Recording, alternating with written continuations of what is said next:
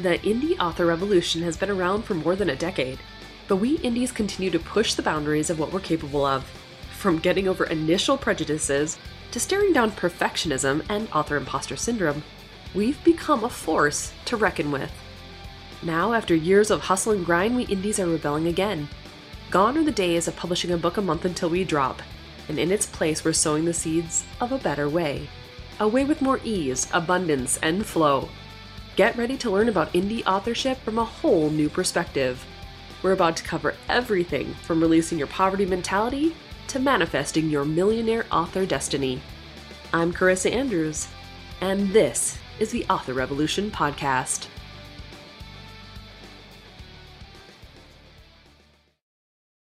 Well, hey there, and welcome back to the Author Revolution Podcast. Today, you are in for a massive treat. I had the wonderful privilege of speaking with and interviewing Martha Carr.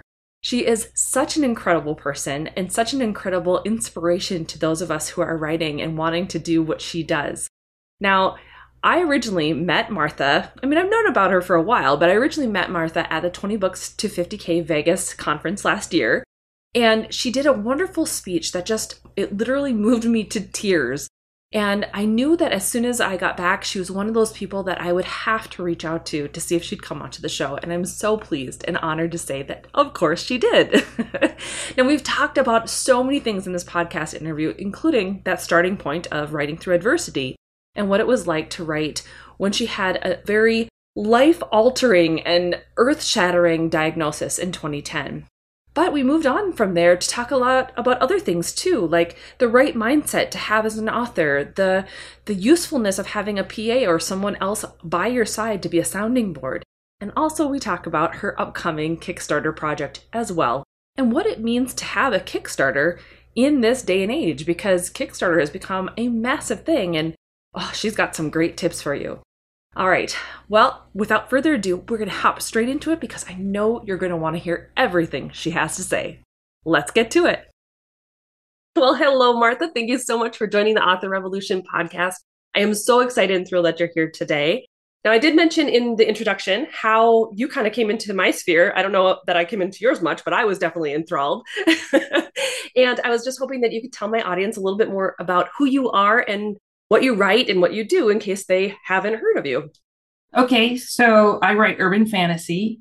I've been writing for about 30 some years, must be 35 by now. And uh, I know, surprises that. And I started as a journalist. Uh, newspapers was my backup uh, because they'd existed since Ben Franklin. Where were newspapers going? Yeah. Who knew? and um, I wrote for the Washington Post, and um, I was a freelancer for a long time. Then I had a national column on politics wow. that got about 4 million readers a month. I wrote thrillers that critics loved and no one cared about. and uh, I switched to urban fantasy and they took off like a rocket. So I have about 200 books uh, in urban fantasy, created a universe with Michael Anderle we co created called Oriceran. And now I'm working on a fun, uh, you know, you always kind of keep finding ways to make it fun for yourself. So I'm working on a project solo, um, and I'm going to do a Kickstarter that'll come out in May. Um, Queen of the Flightless Dragons. So keep your eyes peeled for that. Yeah, so I'm very excited about that. Yeah, I would say so. I'm gonna have to come circle back around to the Kickstarter thing because I know that was a huge one at the 20 Books right uh, convention when I think I took three of the different talks on that. So it's it'll be interesting to talk to you about that. But when it comes to urban fantasy, I am also an urban fantasy writer, but I love it so much because it allows me to kind of shift out of like the norm. I I don't know. We've got enough crazy things that bog us down that it's nice to expand into something that is more fun or more freeing. What do you think it is for you that drew you to urban fantasy when you first started?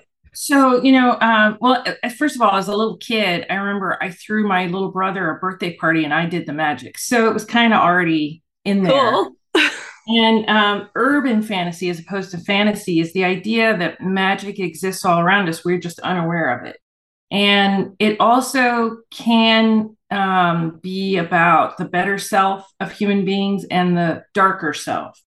And uh, that we possess more, we're capable of more than we realize, or, you know, going in either direction. And so who wouldn't love that? And also, right. And with urban fantasy, you could do a thriller still. I mean, you could do action adventure still, you could do a romance still. You're just wrapping it in magic and you get to make up the rules of the magics. You know, it's within certain constraints, but really you if you can make it make sense, you can do it. So why not? I guess I love it so much, and I, I love th- that it's expanded in different like aspects as well. Like even now with the paranormal women's version of it, and right. you know, adding in the, that midlife character, I, I, love how we keep as authors kind of mixing it up and making it fresh and, and right. coming at it with new eyes. And lit RPG, you know, is really um, has the um, you go to different levels, but it's urban fantasy because they're creating real worlds there where magic exists and the same creatures they've just twisted it a bit i don't know that they'd be happy i said that but it's true i think you're probably very right well i had a question about you know obviously you're so inspirational and prolific and i think you already answered my question but you have 200 books out so far is that what i uh, heard uh, i think it's just about and um some of those I may have accidentally. So other people write in the universe, so I may have accidentally included them as well. But it's somewhere in that neighborhood wow, that's amazing. How does it feel? Like, do you still like look back and go, what, what book was that? Like, I would get so lost. Um, the only thing I tend that's the weird thing, you know, I can't remember people's names very well, and I just figure I'm my head's crammed full of characters. And I can remember, I can uh, generally what I lose is details like what arm got blown off so that I can remember oh, not to use the wrong arm the next time. Minor details, but I also know when I don't know. So to go and ask fans, and fans can even tell me the page number pretty quickly. I know I don't know how they do it. That's amazing. Yeah. yeah. So um of all the things in my life, sadly, the one thing I can really remember doesn't really exist. So whatever. Mm, th- those things happen. I think that's more fun that way. we can almost get philosophical like does anything really exist i mean that's right yeah maybe magic is real Oh, good, right? so one of the things that I one of the reasons why I wanted you to come onto this podcast is because I went to the 20 Books Vegas conference and your your talk, your speech was probably one of the most inspiring ones that I've heard in a very long time. And it's and definitely there. It was one of the mm-hmm. ones that just kind of really touched me um, in a in a place in my heart that it, it means something to me because as you were you and I were talking before we started, my brother was diagnosed with terminal brain cancer when he was really little and right. so i've ha- always had like this need to try to you know write through adversity and that was the name of your your talk working through adversity. And so you mentioned in 2010 that you had a surprising diagnosis and i was wondering if you could tell my audience a little bit more about what that was like for you and how it impacted your writing during that time. So um, in 2010 i was diagnosed with terminal melanoma and given a year to live and back in 2010, the only treatment for melanoma was surgery. Once, if that didn't fix it, then there was not a lot else they could do. Chemo did not, in those days, work. And uh, they seemed pretty convinced it was just a year. Wow. And um, I called the first person I called was somebody I knew who didn't operate on woe is me. And uh, she said, What do you want to believe for? And I said, I want to believe I'm going to live. And she said, Then that's what we're going to believe for. And she never wavered. Oh, and I chose carefully who I would speak to about it because uh, it's when when you you know time is like money and or it's energy and uh, so, so when you spend your time with people who um, have to tell you their worst story have to put their fear on you then i have to work twice as hard to get back to where i started yeah. And I just spent my time, uh, you know, it's like going to eating an old hot dog from a gas station. It's not a good idea. no, it's really not. Or right. Taco Bell. right. Yeah. Um, and so I was very careful about who I would even let speak to me. And something about, you know, being given that diagnosis made me a lot bolder than I had been. And so if somebody started to do the, oh, I would stop them and say, nope, we, I can't do that with you. And I would walk away and that was one of the gifts of that too was i learned how to stop taking care of others i stopped letting others be my outer regulation of how i felt and it started to become more inward and i made peace with it that makes it easier to prioritize what it is I want to do. And one of the cool things too was that was back in my thriller days, you know, when I was writing books that no one really cared about except critics. um, I understood that even if this the diagnosis turned out to be correct, I was happy where I was. I mean, I wasn't famous or financially successful, um, but I still knew I'd made the choices I wanted to make. And that was a really cool thing to find out, too. And clearly, the diagnosis was wrong. Obviously. Well, and thank goodness for that. I think it's really powerful when you have that decision and then hold the belief, though. Yeah. I mean, there are a lot of people when they when they get a diagnosis like that who will shut down and just assume the worst and like then start going down the rabbit hole of like, oh, these are the signs I need to watch out for. These are the things that are terrible coming right. at me. And that could really well, devastate a person. It can, but I also want to be really careful. Everybody's journey when they're in that kind of journey, actually, everybody's journey, no matter what you're talking about, is uniquely their own. And however they choose to do it, I'm cool with. If somebody does want to go down that rabbit hole, I I may not join you if it's pretty dark, but I'll try at least to sit and listen. And um, so this was what I chose to do. But you know, I had a friend who died from breast cancer, and she talked to the very end uh, what she's going to do about in the spring, to the point where the doctors were worried she didn't realize she was dying. And I kept saying, "What does it matter? I don't think that's going to change things." Yeah. And um, that's the way she chose to handle it. I was cool with it. So you know, anybody who's hearing this and thinking, I don't have the capability to do that, really trust you. If what you need to do is get angry and shake your fist, get angry and shake your fist. It's your journey. You know, you get to own it. And I think that's the biggest gift I got out of it was that I finally fully own something instead of trying checking in with others about how do you feel about it. It just really didn't matter to me. That's a really good point. I, I think a lot of people going into it beforehand you know, are going to think that they're, I don't know, just almost the the person who isn't in control of it, the person that isn't capable of making those decisions, and so having that power like back in your hands, I think that's really uh, that's really a place of empowerment. I mean, for lack of a better word, it's just I think that's wonderful. Imagine what if you uh, then apply that to your writing career, how powerful that becomes because you know if you're on social media at all and if you're a writer you are on social media hopefully because you got to be. Uh, there's lots of people who love to post about how well they're doing and here's how they did it in great detail.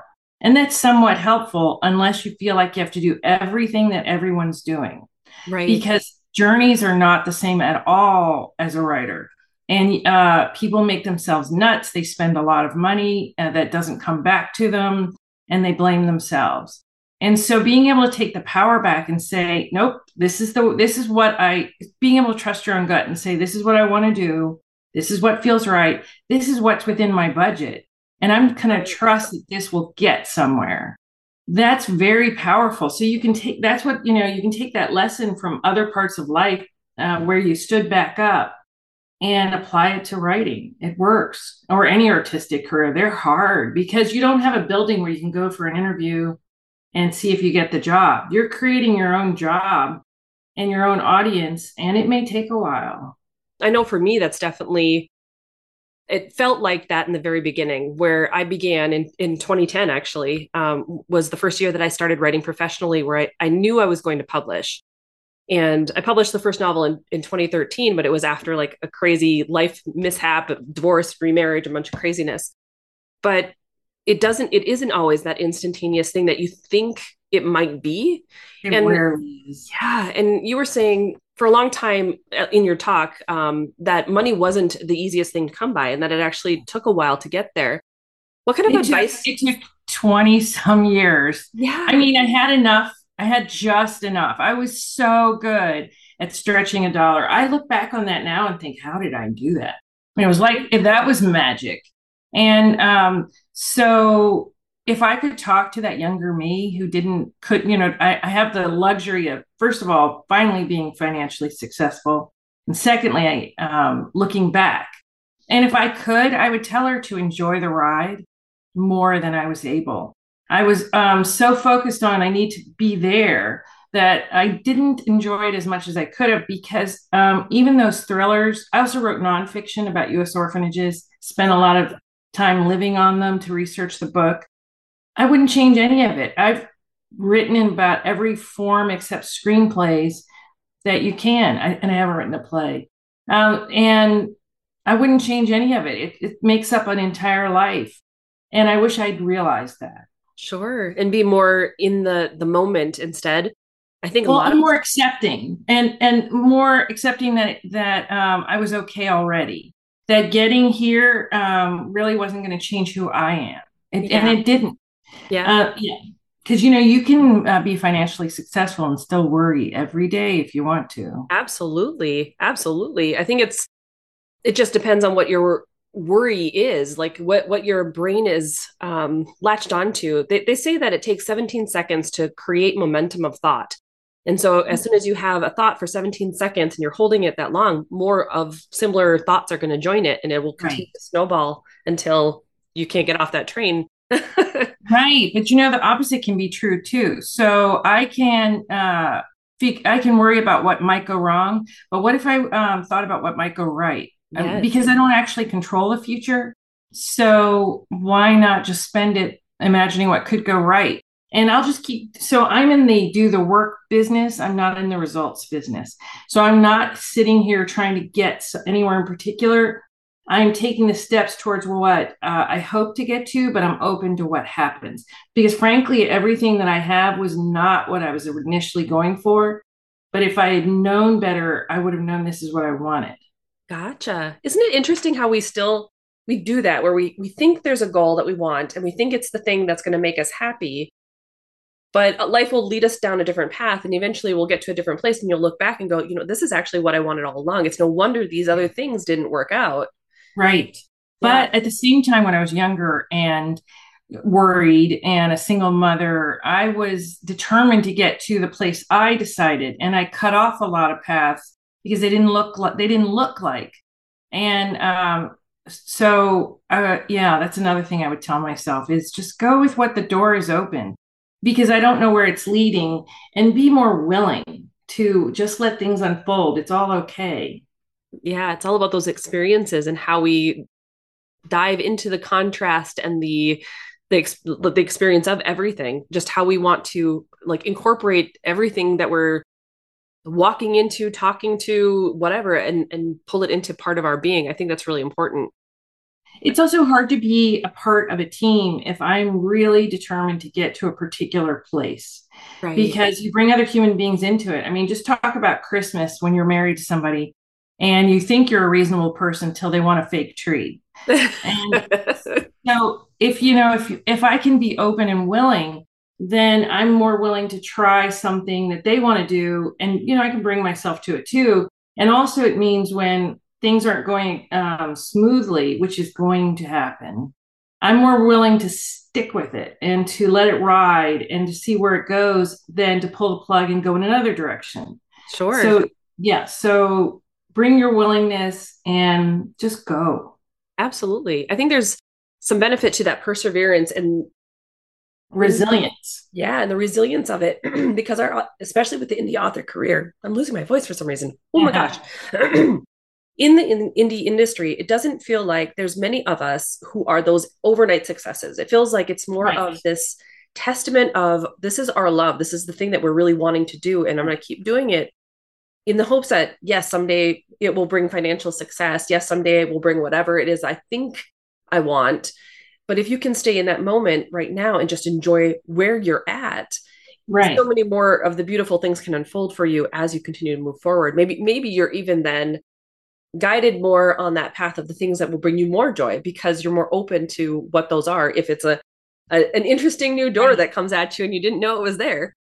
Yeah, and also um, there was a time in the early 2000s where um, or i guess it was 2010 where i was exhausted from the pitching just the constant pitching. Mm-hmm. And i went and got a corporate job as an editor for a few years and it was actually great. I had an insurance card in my pocket. I knew where to show up. The job was pretty much the same every day. I had a cubby. Every two weeks money magically appeared and it was great to take a break. So there's also nothing wrong with that. You're still a writer. I wrote when I could, and it just, I just could take a breath.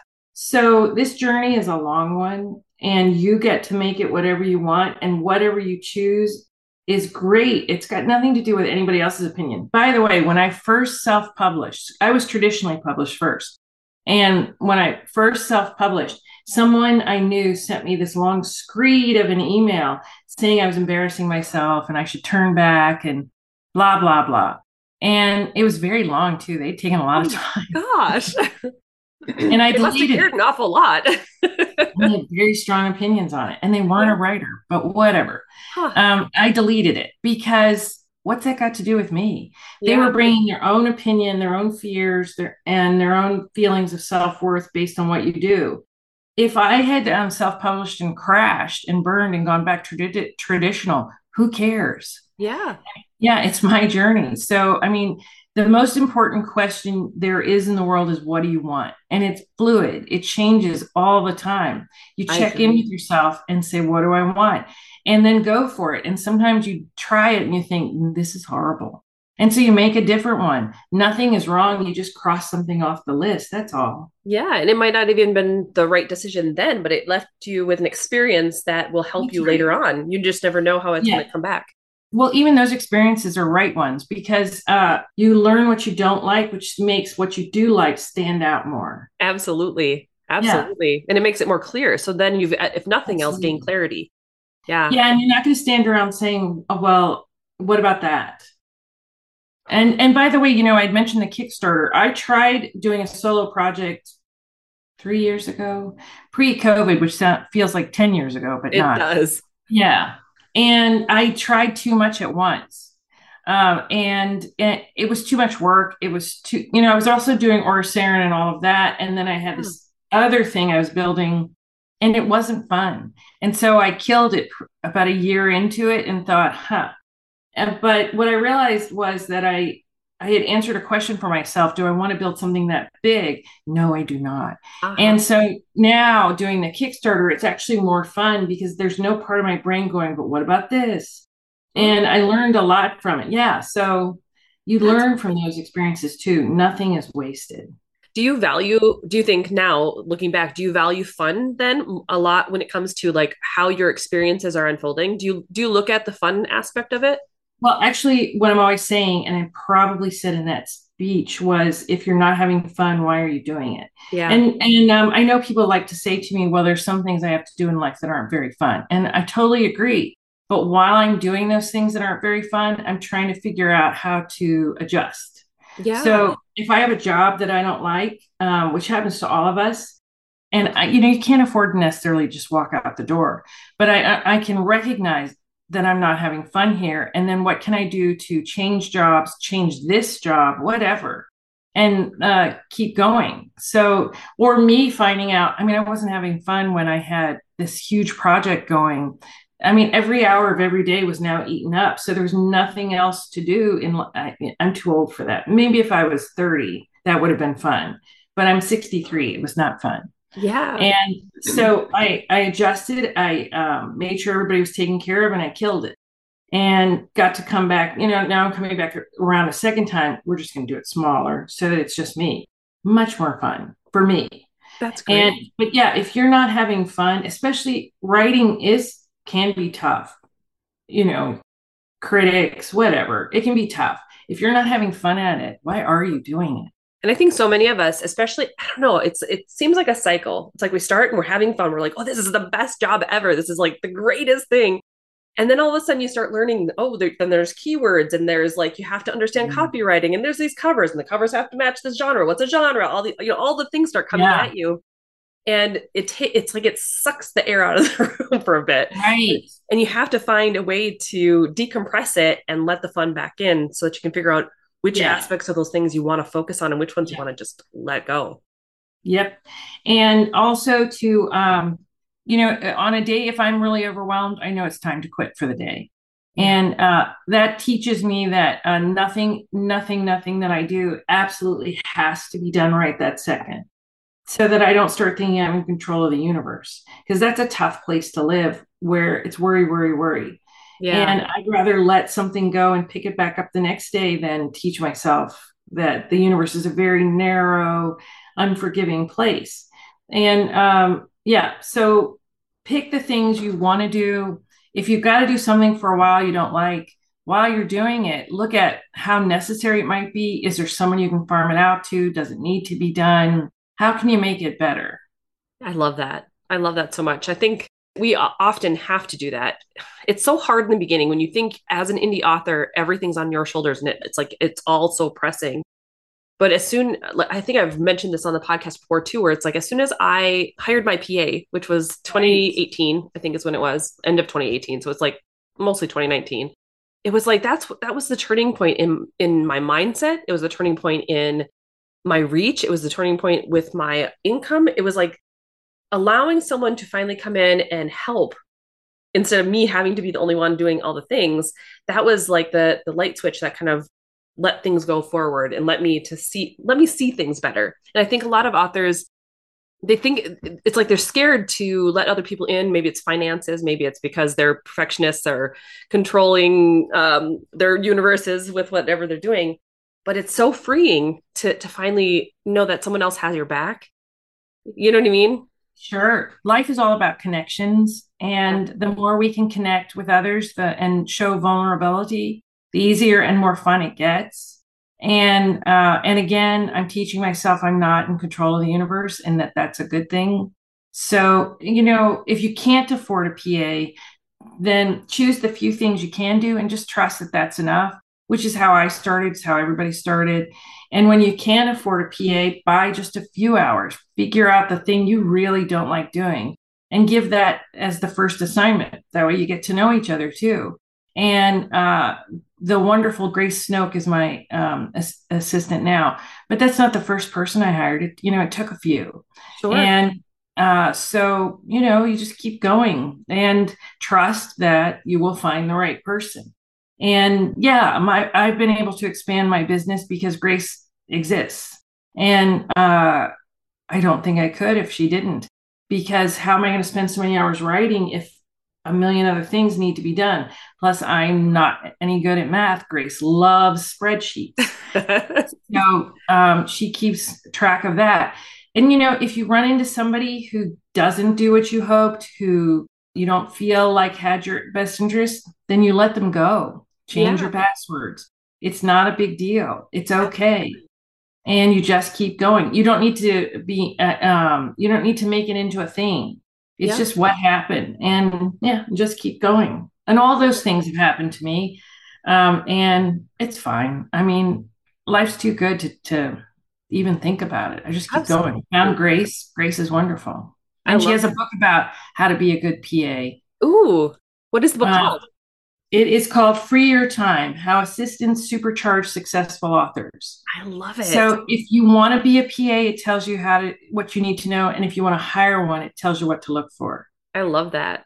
yeah. It started, it, I didn't know what I needed. I just knew what would feel good if they did it. It was kind of like I was trying to figure out. So, I had a spreadsheet, right. speaking of spreadsheets, and I, I kind of, um, I guess went into it where it was like for the first four months, I would try out four different people and then I would come back to the ones that felt like they worked the best. So like each one knew that they they get like a month trial and then I'll come back to them at the end of this like period.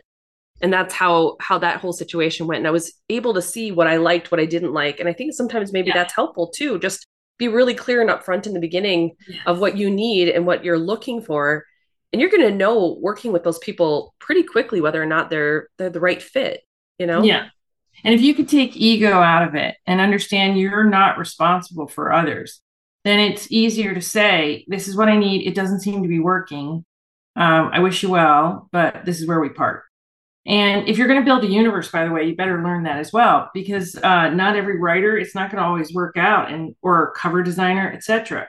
And if you put ego into it, then you're dragging around a lot of resentment, and you may be putting resentment out there in the world when it's not necessary. It's just be clear. And if you need to say something, say it quickly. Say, I mean, by quickly, I mean, don't wait days or weeks or months. Let it stew. Yeah. Don't, don't do that. doesn't help anybody. Yeah. Give people the information they need. Yeah. I agree with you there.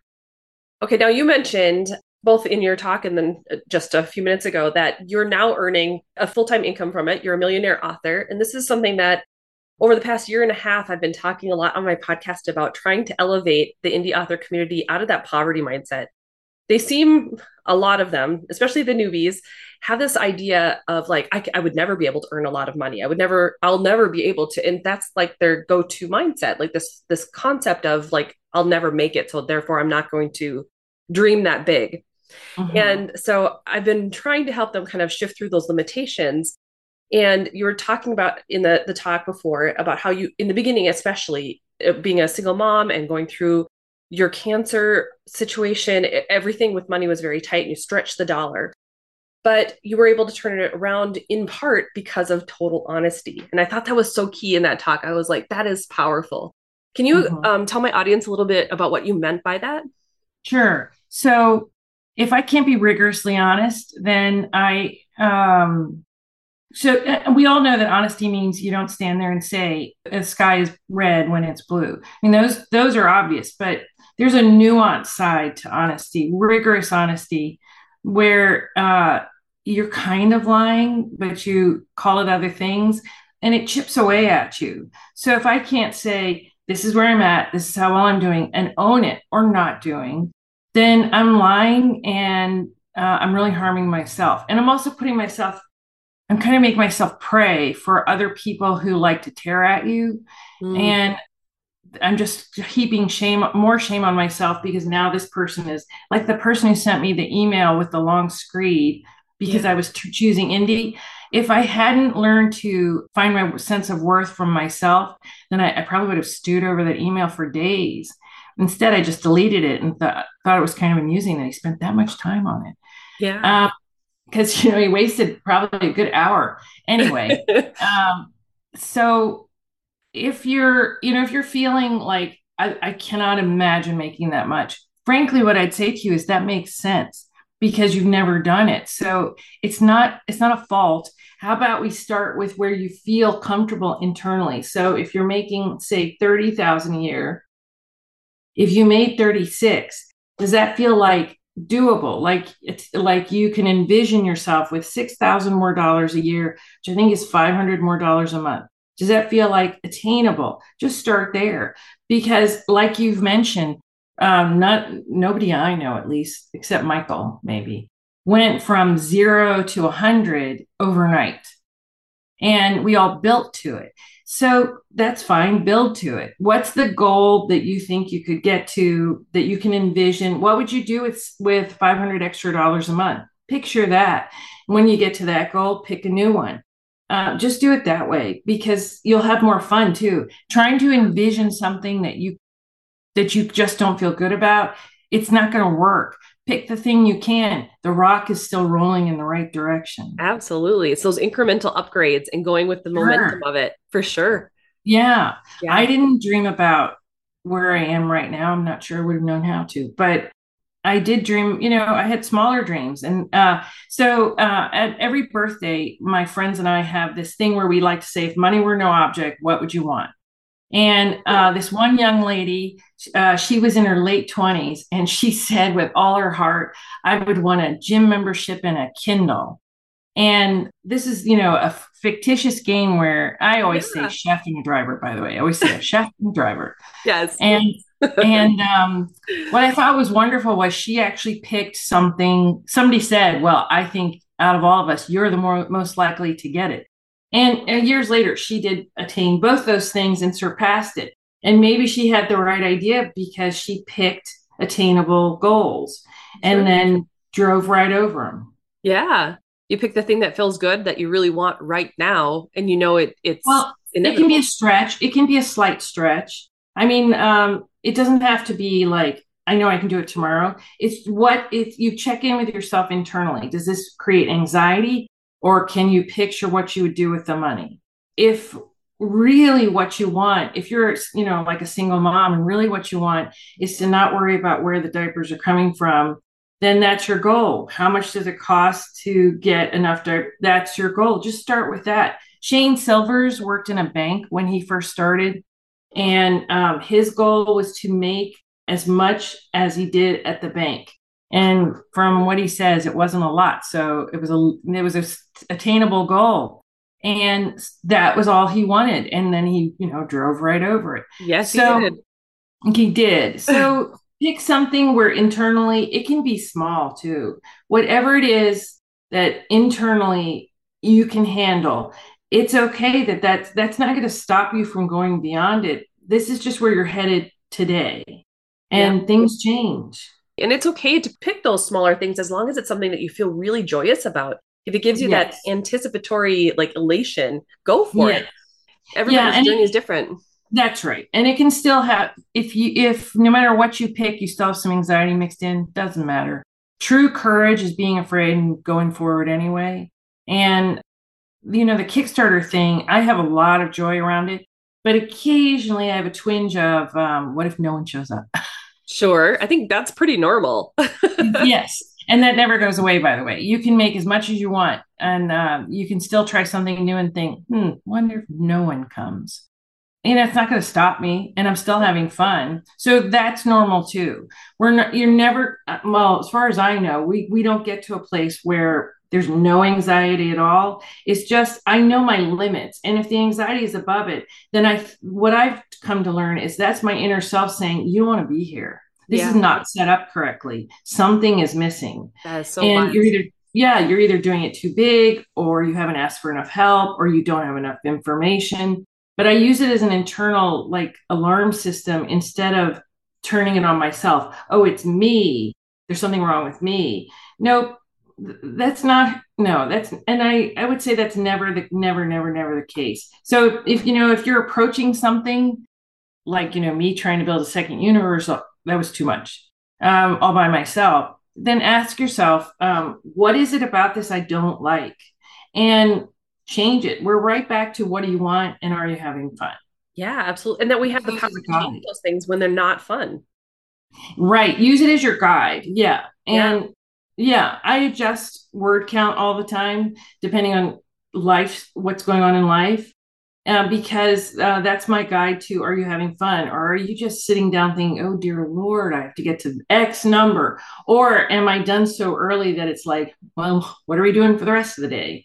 So it's all fluid too. What you what you think you need to do today may not be what you want to do need to do tomorrow. It's all good. If we could all just trust ourselves more and get our sense of self from ourselves and be okay and be able to ask for help. So you were talking about, you know, the shame and the honesty. Yeah. If I can't be honest, then I can't ask for help because I don't want you to know. So I'm not about to ask you. Right. But if I if I ask for help and you know you find it as an opportunity to um, throw out aspersions, then you're just not the right person to ask, and I can go ask someone else. I can let go of whatever's going on with you. It's not about me and um, go ask somebody else. But all I'm going to do, if I can't be honest, which is what I did, is isolate myself. Ah, gotcha. I think that happens an awful lot. I think that so many of us authors are isolating ourselves because we don't realize that we need those other people to support us. Yes. I mean, we're we're social creatures, so it, it you know, in a logical sense, makes sense. But we, I think, we try to protect ourselves when we are feeling shame or doubt or feeling like we're not good enough and yeah. that that aspect is not going to bring the results that you're looking for no and the one thing that i all again take what you like and leave the rest for all of this but the one thing i found that can cure that sense of i'm not good enough is actually exposing it to light yes. and so the very thing that i need in order to kill it is to go and, and be honest with others yeah. and um, but pick and choose who you're who you're honest with and if you choose somebody and they turn out to not be an ally, okay, go choose somebody else. You'll figure it out. And that's another thing I think I said at that speech was um, find some writers who are kind of right at your level, who you admire as well. You're all kind of that's your class, like when you were in high school or kindergarten, and you're going to grow together. And those are the people you can call and say, "Here's what happened, good or bad." And, you, and they're either going to help you dissect it or they're going to cheer for you and some and you'll do the same for them. And you're going to keep them forever. I mean i have them. So if you don't have them that's one of the best reasons to go to 20 books. If you're new you're going to have so many people to choose from. And collect numbers and keep in touch and um, you know do sprints virtually all that stuff so that you have your you've created your own class. Yeah. That almost like the not not necessarily a critique group, but like a no. yeah a friend group of writers that are in that like same... you're in high, like you're in college, I guess. You know, yeah. you're all taking same co- you're all taking courses, maybe not the same, but you have the same goal of graduating. Yep. And um, and then once you get to certain places, you know, you still have each other. That's where cool. you can support each other. And also a lot of not just me, but I I hear it from others it's it's like we all naturally get to this place. You start picking um some place to go and gather physically. So like uh, a lot of people they'll pick a, a resort and they'll show up together. So you know yeah find your allies. Find the people that you can talk to who won't make it personal who won't say yeah that's terrible. You don't need that. The ones who can support you and help you dissect it and say your blurb is terrible. Here, let me help you rewrite it. or or you know, it looks like you're doing everything right. Maybe you haven't given it enough time. Whatever it is. That's really smart too. That's having those people that can take a look at things and say, you know, there's nothing wrong with this thing. Just give it a little more space yeah. and and breathe. Yeah. right. Yeah. And um and because a, a party of one is an echo chamber. Yeah. And if you're having chats with yourself, I mean, it's still just you. Yep. You talking to you will not get you out of the problem you're in in the first place. So sure. yeah, little vulnerability may be required. Being able to own it and say I screwed up quickly is awesome. You won't carry it around. You'll get help. You can laugh about it, and you can say you're sorry if that's required too. Absolutely. Mm-hmm. Okay, so I want to talk to you a little bit about this the Kickstarter thing. Is this your is the Kickstarter your first thing, or did you did some of your friends My be like Kickstarter? Now, did you did you like hit up Patty, Patty, and be like, "Hey, show me how to do this," or where what what brought you to uh, I hit up Russell. Okay, like, you know Russell. Yeah, yeah. Russell. So, yeah. See, yeah, I'm talking to Patty next week. Nice. Um, so I'm a big fan of gathering information. When people say the reason that won't work and they have gathered no information, I call that contempt ahead of information.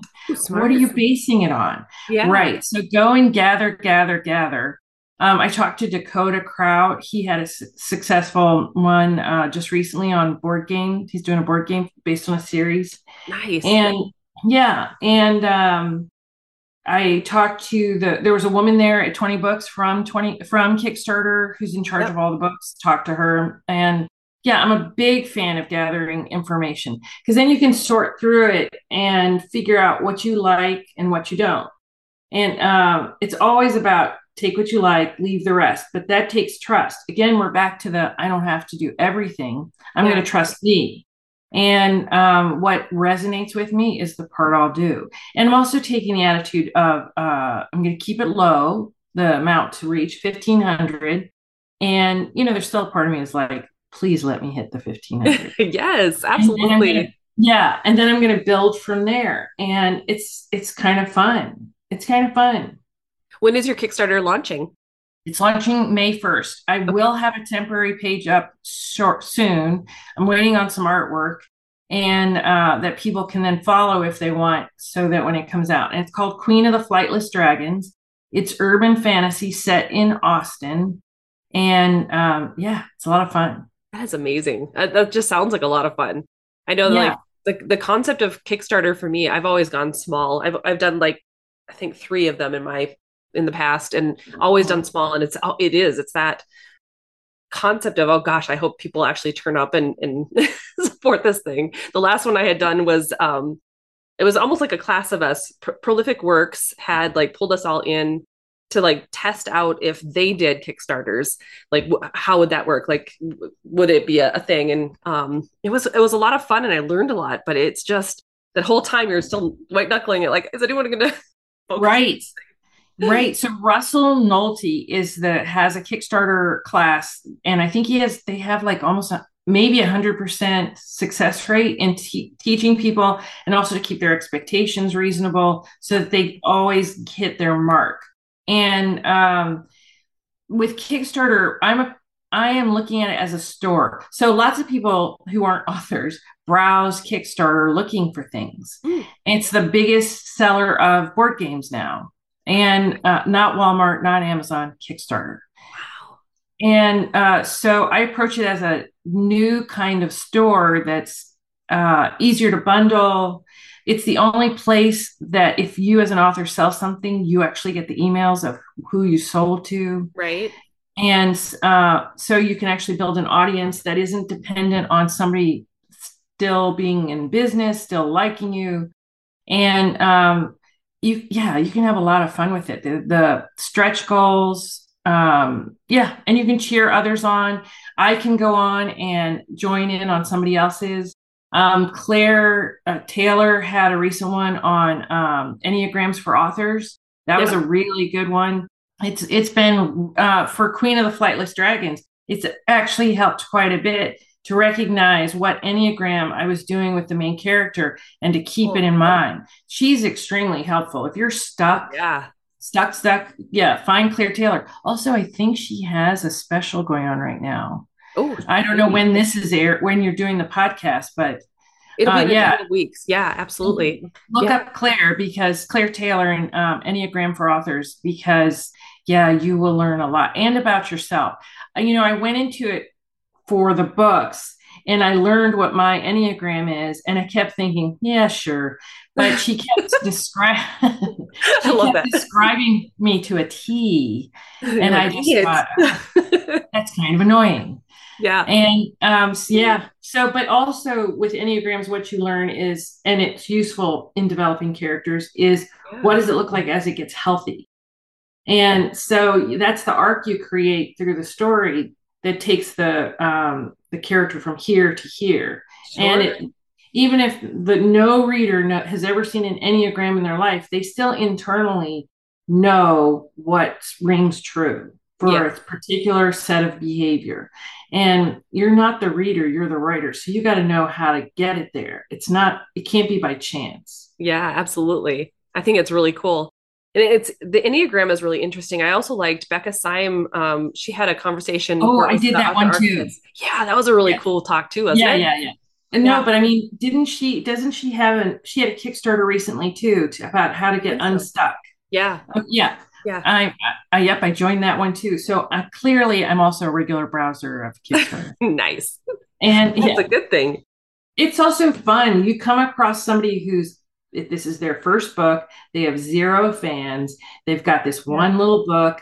I love it. So if it looks at all like they can pull this off, I'm going to join in. Yeah. And, yeah. And oh, I think so it's cool. so much fun. Yeah. So, yeah. You know, are you having fun? What do you want to do? So Kickstarter, and then the uh, Joe Solari spoke at 20 books on this, and what he said: Kickstarter, uh, sell from your website, go wide, then KU. Okay. And uh, you build a very strong audience that belongs to you. So, you know, even if everything else burns down, you're still there. Yeah, absolutely. Well, and it's a nice way to to build that foundation. I think yes. You know, if you're not quite sure where to start or how to build it in a way that's sustainable, that's a great way to do it. Right. And also if you really are thinking I don't understand ads at all. You you know, as you get to know them, Kickstarter doesn't require it quite so much. People do advertise Kickstarter on Facebook, you know, when they have one, but it's not as necessary. And so it's a way to get going without all the pressure and without all the expense because you do a Kickstarter, you figure out how much you need and take Russell's class because that's the number one error you can do is you don't ask enough yeah. money. Um, but so you've already paid for, you, you know, you get money in and you can use that when you get to Amazon to pay for ads. So it's not coming out of your pocket. That's great. And and especially since when you're first putting anything onto Amazon, you have that two month buffer. It's like even if you yeah. started selling your books, it's like you have to wait two months before you actually get your first check. So right, right. But also in the first 30 days, Amazon's algorithms will help you. And Absolutely. so if you go into it with some a little bit of, of a headwind, then it will pick you up and help you rise. But you got to do a lot of work before you get there. It's kind of like with Kickstarter too. If you bother to do a bunch before it opens, then you'll have a successful Kickstarter because, and I'm, you know, basing this on what Russell and Claire and Patty and everyone else. The first 48 hours is uh, critical. Yeah. And so you want to actually have done all the work before you get there. Yeah, it's like any kind of launch runway. You want to have that beginning yes. phase where people are aware of it. They know that this is coming. You build this excitement. Yeah. Yeah. For you could do a prequel for if you're doing a series you could do a prequel give that away uh, so that when they show up they they know they like your style uh, yep and that. and then just have some fun and pick up pick, like i'm doing pick an amount you feel you could do yep because you know if um, it doesn't stop you from from it going higher Absolutely. It just means that yeah. now it's funded and you you know that that's the amount that yes. you needed to do to cover whatever it was that you were trying to cover for sure. Right. And then you just keep going. Yeah. Right. And you can think of stretch goals that don't cost anything. Yeah. You don't have to do yeah, just keep it simple. The first time, that's what I'm doing at least. I'm going to keep it simple because I you learn from doing. And so uh, you know, uh, this is a trilogy, by the way. I already know the next series I want to do this with. So, uh, three Kickstarters to begin with book one, two, and three. The books are longer than I normally do, they're about one and a half times as long, wow. a little more. Okay. Yeah. So, and the covers for Kickstarter will be exclusive to Kickstarter. And then I'll have another set of covers when I venture out of Kickstarter. So, That's you know, cool. yeah, create a little exclusivity. Yep.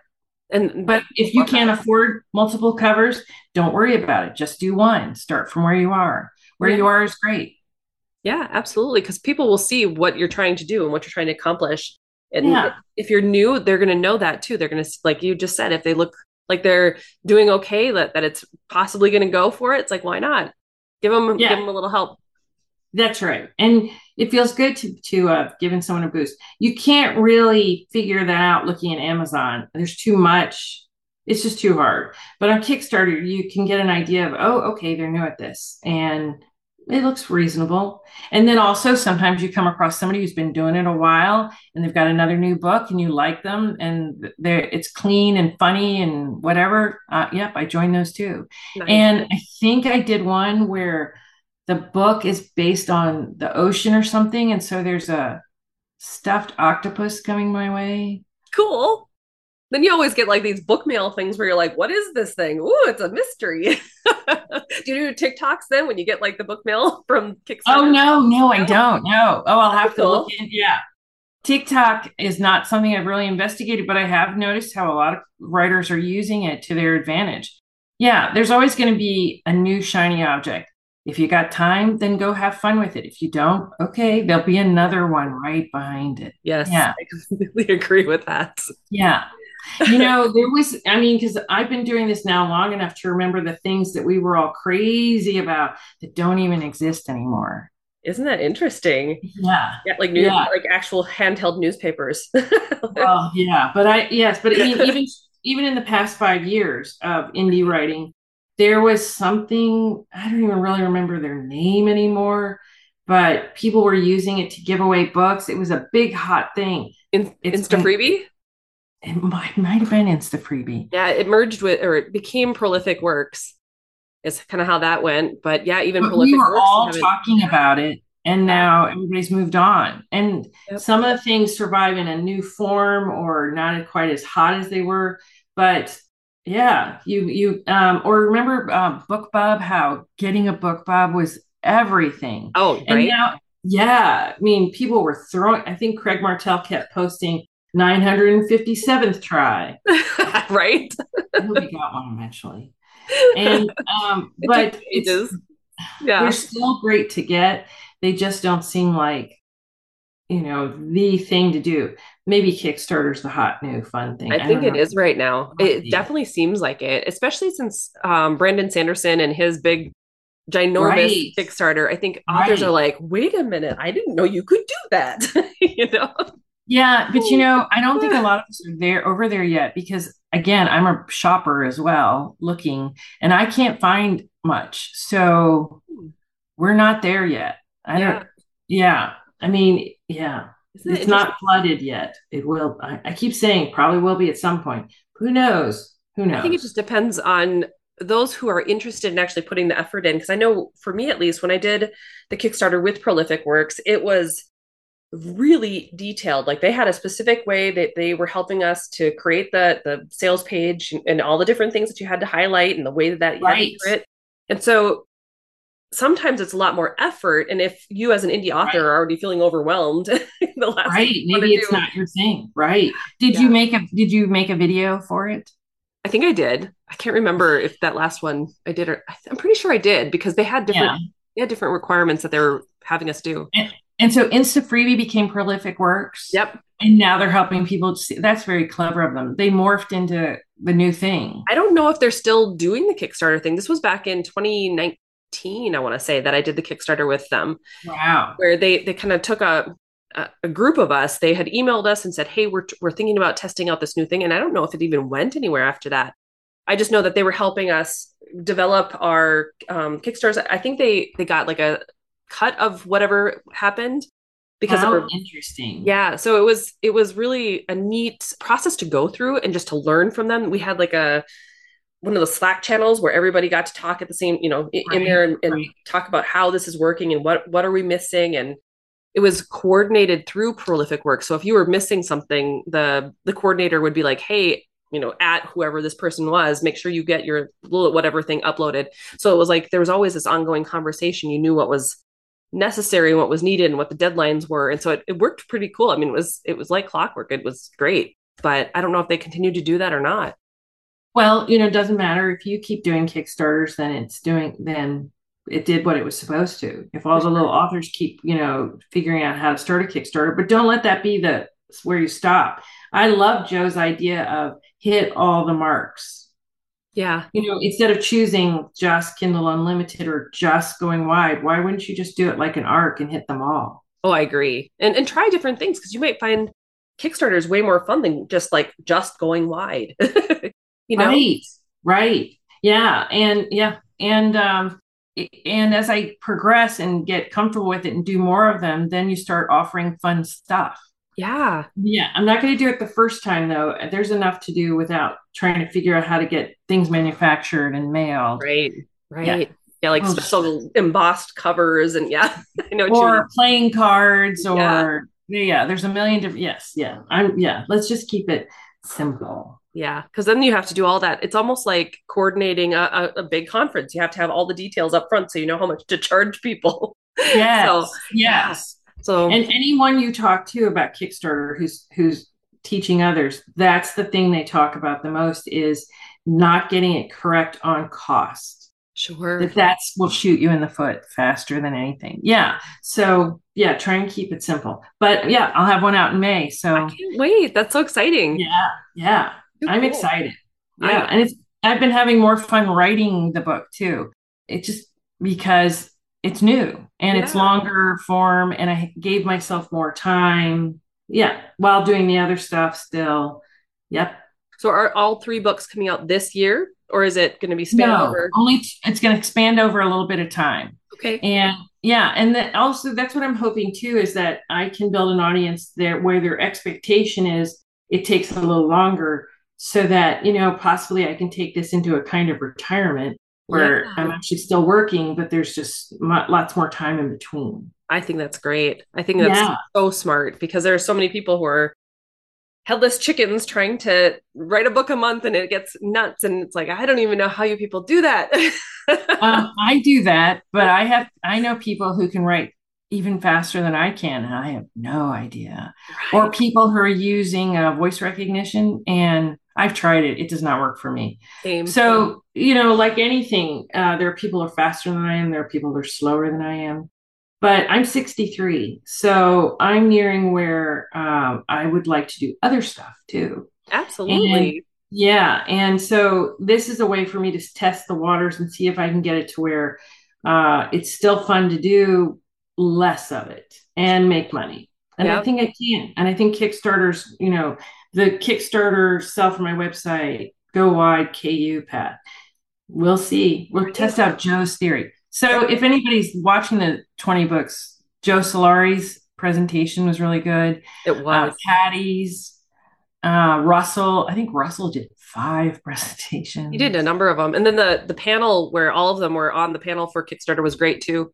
Okay, and so yeah, I would go check all of those out and check out Russell's. I think Russell's got these short little videos you can watch on on that will get you at least um, the basics, and then just go browse through Kickstarter. Try a few. You can try them for like ten dollars. I mean, it's not. Yeah, absolutely. Yeah.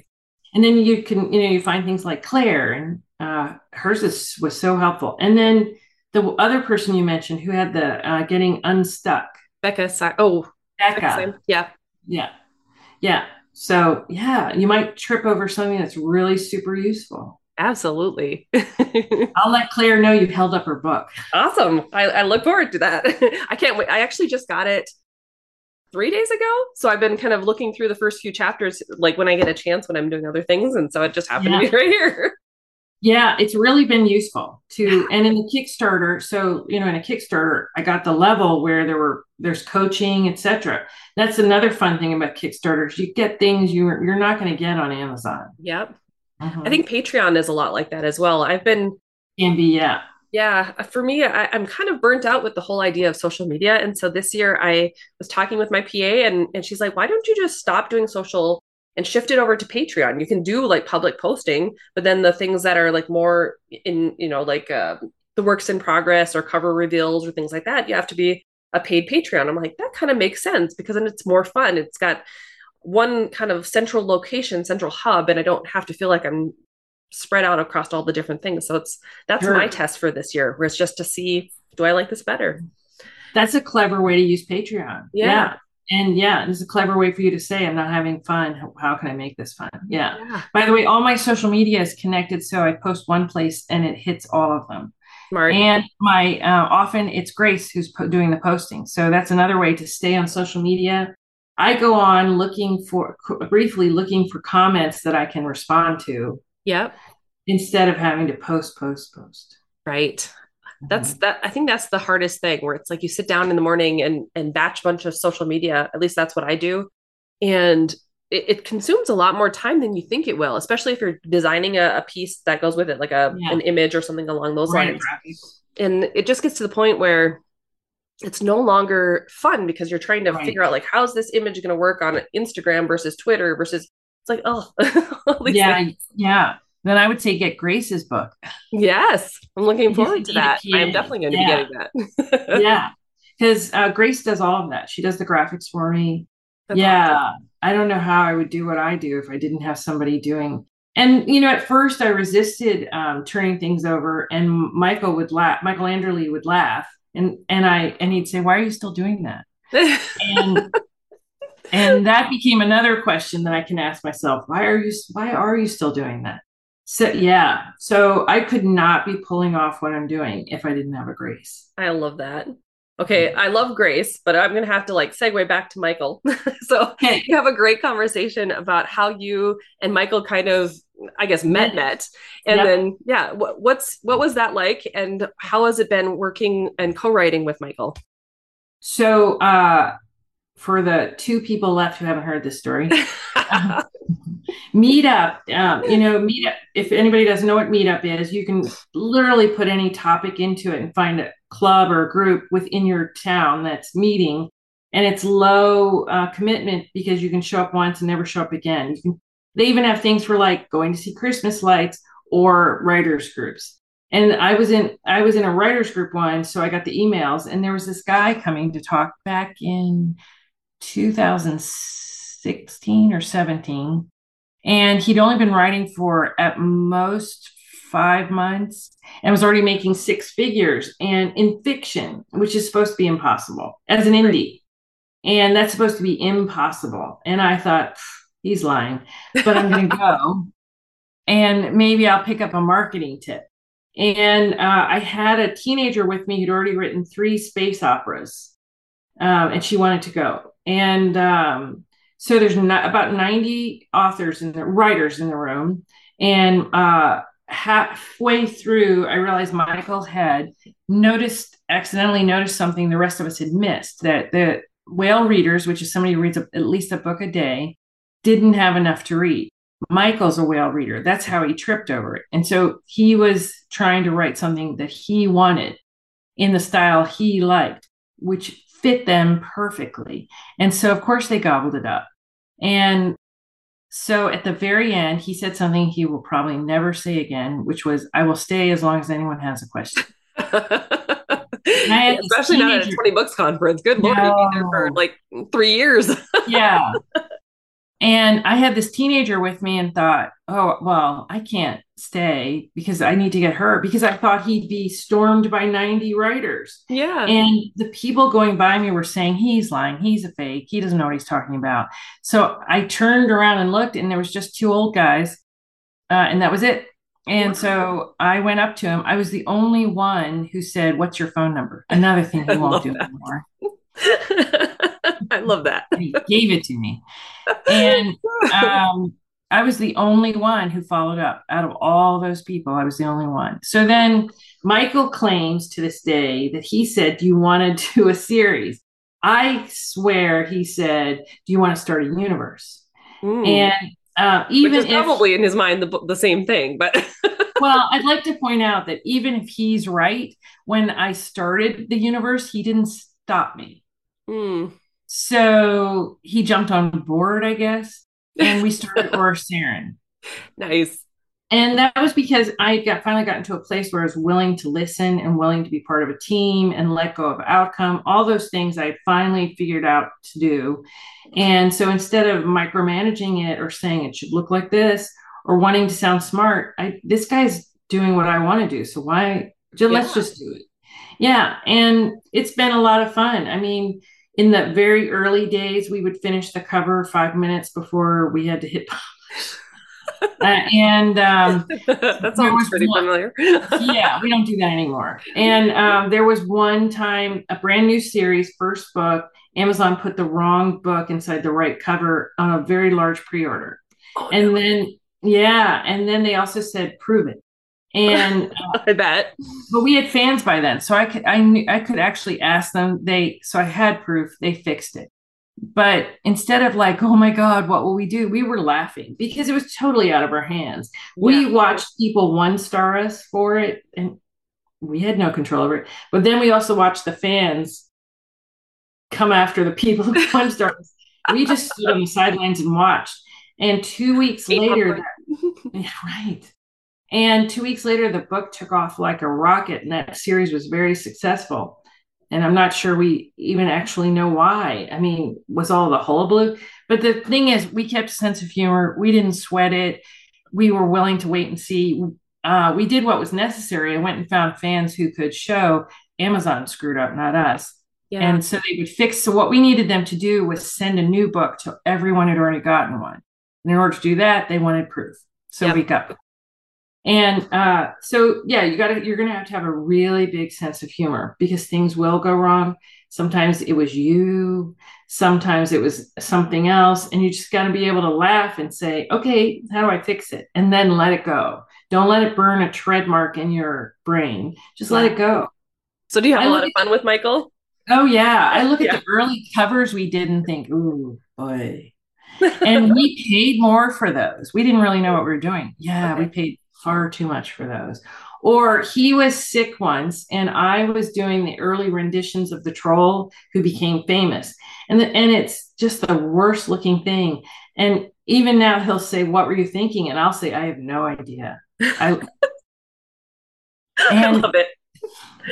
it's off. And then there are other things that um, I loved, he didn't, and people love it now. And so, you know, he shrugs yeah. Then again, there's no echo chamber. There's two of us and we check in with each other.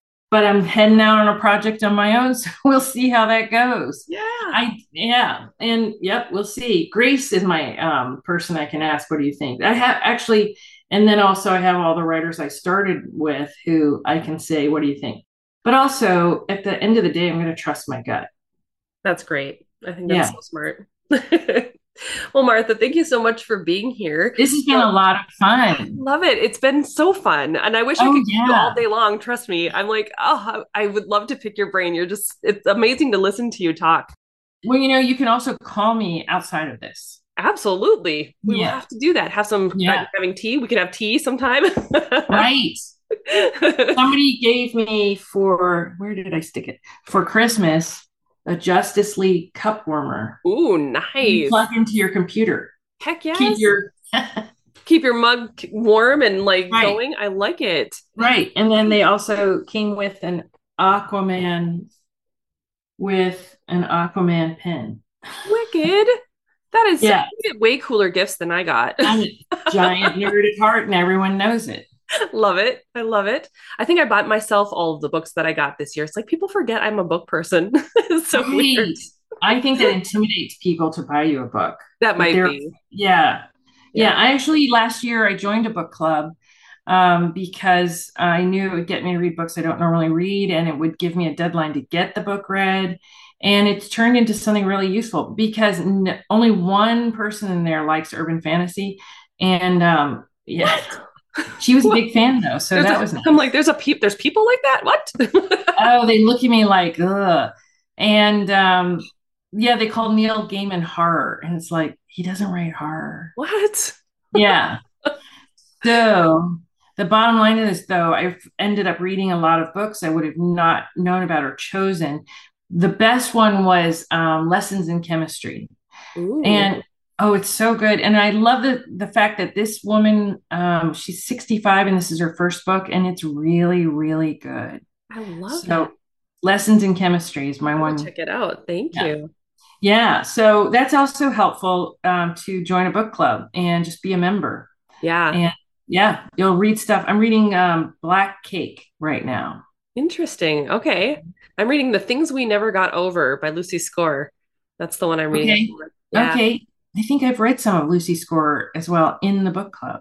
Oh, nice. Yeah, this is the first one that I've read of hers. Um, my PA, I'm actually transitioning a little bit over into a contemporary romance pen name that I'm going to test out this Mhm. year. And so I've been reading a lot of Colleen Hoover because, you know, obviously she's the, the queen of this genre. And Lucy is the first time, this is the first time I've read hers, and I've read a bunch of others i- in similar vein. And so it's just, it's been fun to switch it up a little bit because for me, I'm, Yeah. I'm that big uh fantasy geek so i read a lot of urban Right. fantasy and paranormal fantasy and par- Right. just paranormal and so it's night. it's been actually kind of a breath of fresh air almost like a palate cleanser Right. Yeah, exactly. different yeah I think it's part of the reason why Queen of the Flightless Dragons has been more fun to write Cool. because I'm being influenced by the sentence structure of the books I've been reading and a different way of looking at things. And yeah, it's been a, pal- a palate cleanser. And yeah, it's made this more fun. isn't that neat when that happens when you you test Yeah. something else eh, or you read something else and how it does influence us i know a lot of authors Yeah. especially in the beginning are so scared to read anything because it might influence them and it's actually that's that's good that's a good thing Yeah. Yeah. I'm a product of all the books I've read. Same. Yeah. Yeah. that's great Yeah. Well, this has been so much fun. Yes, thank you for being here. And if my audience wants to find you and track you down get your books and all the good fun stuff, where do they go to find you? So um, right now, all the books are on Amazon.com under Martha Carr. You can sign up for the newsletter at marthacarr.com, um, and which makes it super easy. And that way, you'll also hear about the Kickstarter on Facebook. There's an uh, um, an author group, uh, Martha Carr. I just kept it really simple. If you can remember Martha Carr, you kind of got it. Yep. And that uh, is where the fans can come and chat with each other. And also, um, every first Friday of the month, I started it during quarantine thinking I would do it for a few weeks, and two years later, uh, I'm still doing it. Um, you can sign up during the month to win a pizza. Uh, and then on the first Friday of the month, we all get five fans win every month. And then on the first Friday, we gather together on Zoom, and they're like family. They're the craziest bunch of it's herding cats. It's so much fun. I love And- that. Uh, It's so much fun. And um, they look forward to seeing each other. They get very put out if they if the Zoom isn't working because you know we've been doing this for two years. Anyone can, they come from all over the world to join in, and um, occasionally um, other authors will show up. Uh, people who write North Sarin are, are regularly there, and Wow. um, so one one p.m. cent one p.m. Central Time Okay. first Friday of every month. If you're in my Facebook group, you'll or on my or you follow my author page, you'll see the sign up for a free pizza. You don't have to come. Often people win and don't come on Friday. That's cool. The only reason why you can only win a pizza domestic U.S. domestic is because I don't know how to deliver a pizza in Holland. But uh, which Bep, who comes to every meeting, who lives in Holland, I think, or Denmark. And if Bep sees this, she will correct me. um, but um, she will. Um, she's always pointing out that she should get a pizza. By the way, too, during um, so I had a, reoccur- a reoccurrence of the cancer last year, and the fans found out that I was doing chemo because now chemo exists for melanoma, and so I was. Uh, it was during still during quarantine, which was a very weird time because you can't take anyone with you. I had to go into the building alone. Okay. And it takes all day. And so suddenly I started getting uh, those uh, direct messages, and they were super long and they read more like a story and they were from fans. And I started thinking, what the hell is going on? Somehow Bep found out what day oh. and word got around. And so they were trying to entertain me from afar. Oh, and so yeah, sweet. Fans, uh, Bep sent flowers from whatever foreign country she's in and um, yeah, fans sent all sorts of things um, to try and uh, be there. And I mean, how amazing is that? That is amazing. It is amazing. Mm-hmm. How awesome is that? And it, right. just to know that what you do and who you are and the way that you be impacts people so deeply that they're willing to do that. That's amazing. Well, yeah, and that we're more like family and friends. Yeah. So yeah, and yes, yeah, Scott Walker, another author, shows up all the time for Pizza Friday. Love it. So yeah, T.R. Cameron comes all the time. He's my favorite. He writes in Oriceran, and he had been coming for at least a year, and I kept saying, So, what next book do you have coming out? It wasn't until a couple months ago that they all said, He's real. We thought that was your pen names. Ah. and he was laughing. Fortunately, he was laughing quite a bit because, I mean, he's been sitting there the whole time and they thought it was me. So, ah. why did they think I was asking him, What book do you have coming out? Yeah. so funny. we've just referred to him as an AI ever since. Nice. He's a non-player yeah. character. That's right. That's right that's how uh, much I go out for fans. I will make someone show up as a pen name. Oh, that is awesome. now you know what they're doing when they're reading your books and they're really like trying to figure out what's actually happening and they're That's giving right. like That's they must right. be taking all sorts of leaps going on. Right. awesome. Well, Martha, thank you so much for being here, truly. And like I said, your talk was it was one of the ones that just stuck with me the entire day. And it was, er, wasn't it earlier in the day too? I was just thinking yeah. about it the entire time. Late so, morning. Yeah. Because I specifically asked Craig not to put me at eight o'clock. So I know okay. it wasn't, wasn't Smart. the first. Yes. but it, I remember just sitting there thinking about it all day. It was just, it, and then I think when I was in the 20 books group, uh, the attendee group. I was like, "Dark curse you, Martha." I, I, think I even said something like that in there, like making me cry this dang thing. Uh. That's my goal. See how many yes. people I need to cry. Clearly. Yes, yes, it's all good. Well, thank you. I appreciate you being here, and I can't wait thank to have you. you. on again if you'd ever like. Yeah. To so absolutely, maybe we can come back and talk about how the Kickstarter went. I would love that. Yes, yeah. it's a plan. Yeah. All right. All right. Well, have a good have a good day. Yeah, and happy New Year. Happy New Year to you as well.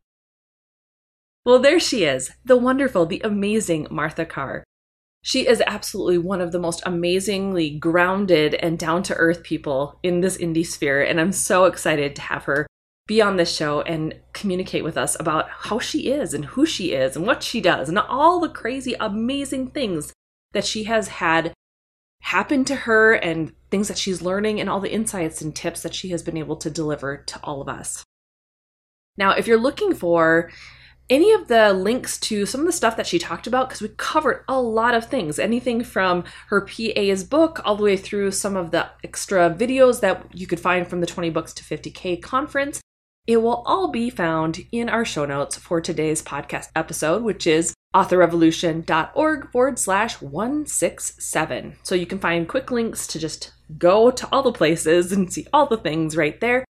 Now, I want you to take some of the advice that she gave you in this episode, mold it to be your own, become the amazing author that you're meant to be, because that is what this journey is all about. Live each day as if it is the most important thing you have ever done, because it is. Right now is your most important thing. Be present, be aware, and go forth and start your author revolution.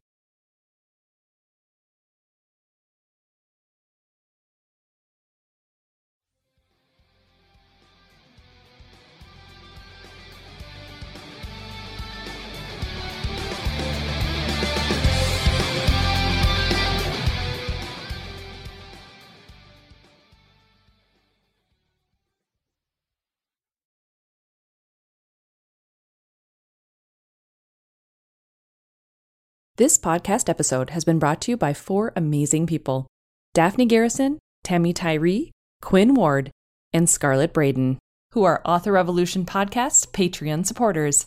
If you'd like to learn more about becoming a patron, head over to authorrevolution.org forward slash Patreon to find out what the awesome membership levels are and what you end up getting. The Author Revolution podcast is here to provide tips, tricks, and tools for embracing a prolific author mindset and making your dreams of becoming a full time author a reality. In order to continue providing the quality content you've come to know and love, I would appreciate your support. As a one woman show, the podcast takes a lot of time away from other tasks like writing. Plus, your support also makes this mompreneur's heart smile. Head over to authorrevolution.org forward slash Patreon